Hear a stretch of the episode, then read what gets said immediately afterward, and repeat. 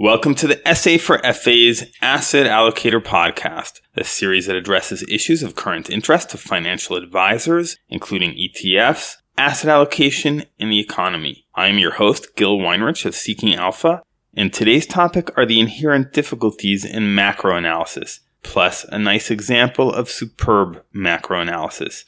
The financial advisor publication Investment News has published a truly outstanding interview with Mohamed El-Erian, the chief economic advisor to global asset manager Allianz. The interview conducted by Jeff Benjamin is lengthy, so I will only note a few items I found especially important, but not before telling you what I believe are the potential pitfalls of macro analysis, which I believe every financial advisor must bear in mind. The problem is that such analyses are often inherently binary. The thesis is bullish or it is bearish. If you make investment decisions on the basis of such analysis, you have a 50% chance of being wrong. Then there are two kinds of non-binary investment analysis. One that is outright wishy-washy, where the analyst wants to avoid the risk of having been wrong. And of course, there is a nuanced sort of analysis, neither all bullish nor bearish, but offering an honest bottom line. So one of these four is completely unhelpful, the wishy-washy kind. The other three may be helpful, but if you act on the analysis, you stand a very good chance of being wrong.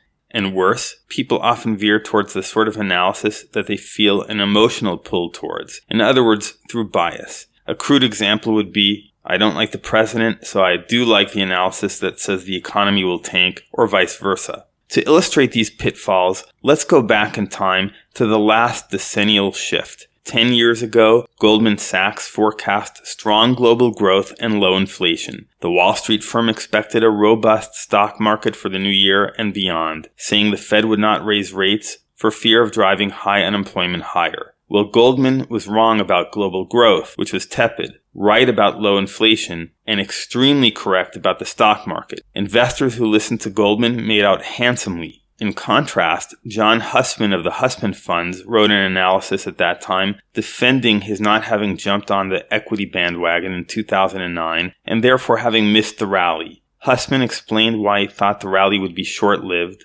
devoting much of his analysis to criticism of the propriety and even constitutionality of the Fed's purchase of a then just trillion dollars worth of mortgage securities. When you separate out some of the smart sounding financial and economic details from the past decade's macro analyses, you can look back and see two primary viewpoints. The guys pounding the table about how ludicrous, inept, or damaging the Fed's behavior has been were the decade's losers, and the Wall Street don't fight the Fed camp have had their best decade ever. But I wouldn't assume that that means that Wall Street is where the smart money is. Some of Hussman's arguments sounded quite compelling, especially at that time and don't fight the Fed may be the world's most successful financial strategy until the day it turns into the worst one. One day, the central banks may push a little too far and lose all credibility. And that brings me to El-Erian's analysis. Read the investment news article for the details, but I'll note just three points he makes. First, he makes the point that the Fed was actively pursuing a policy of normalization, but markets forced a dramatic turnaround in 2018, and we're now back in an effective quantitative easing type policy, which drove markets higher last year.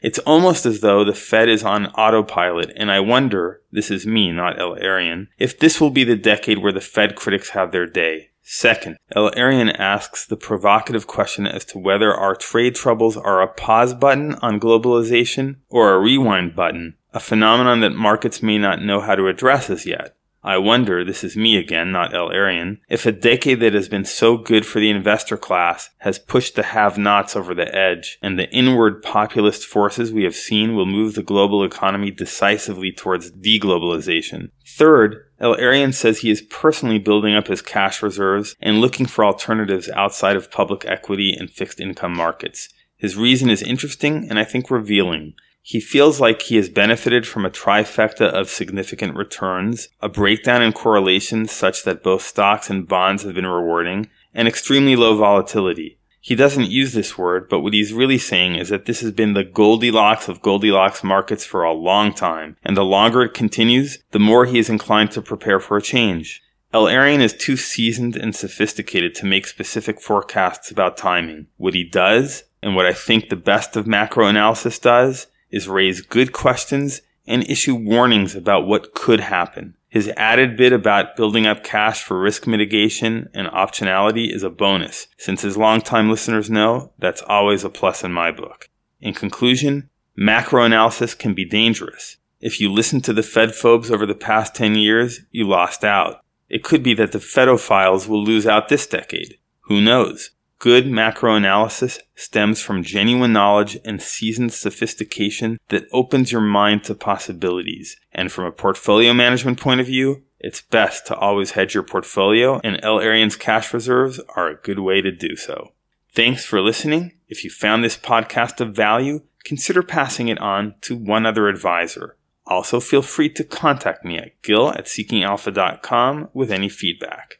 This is Seeking Alpha's Gil Weinrich.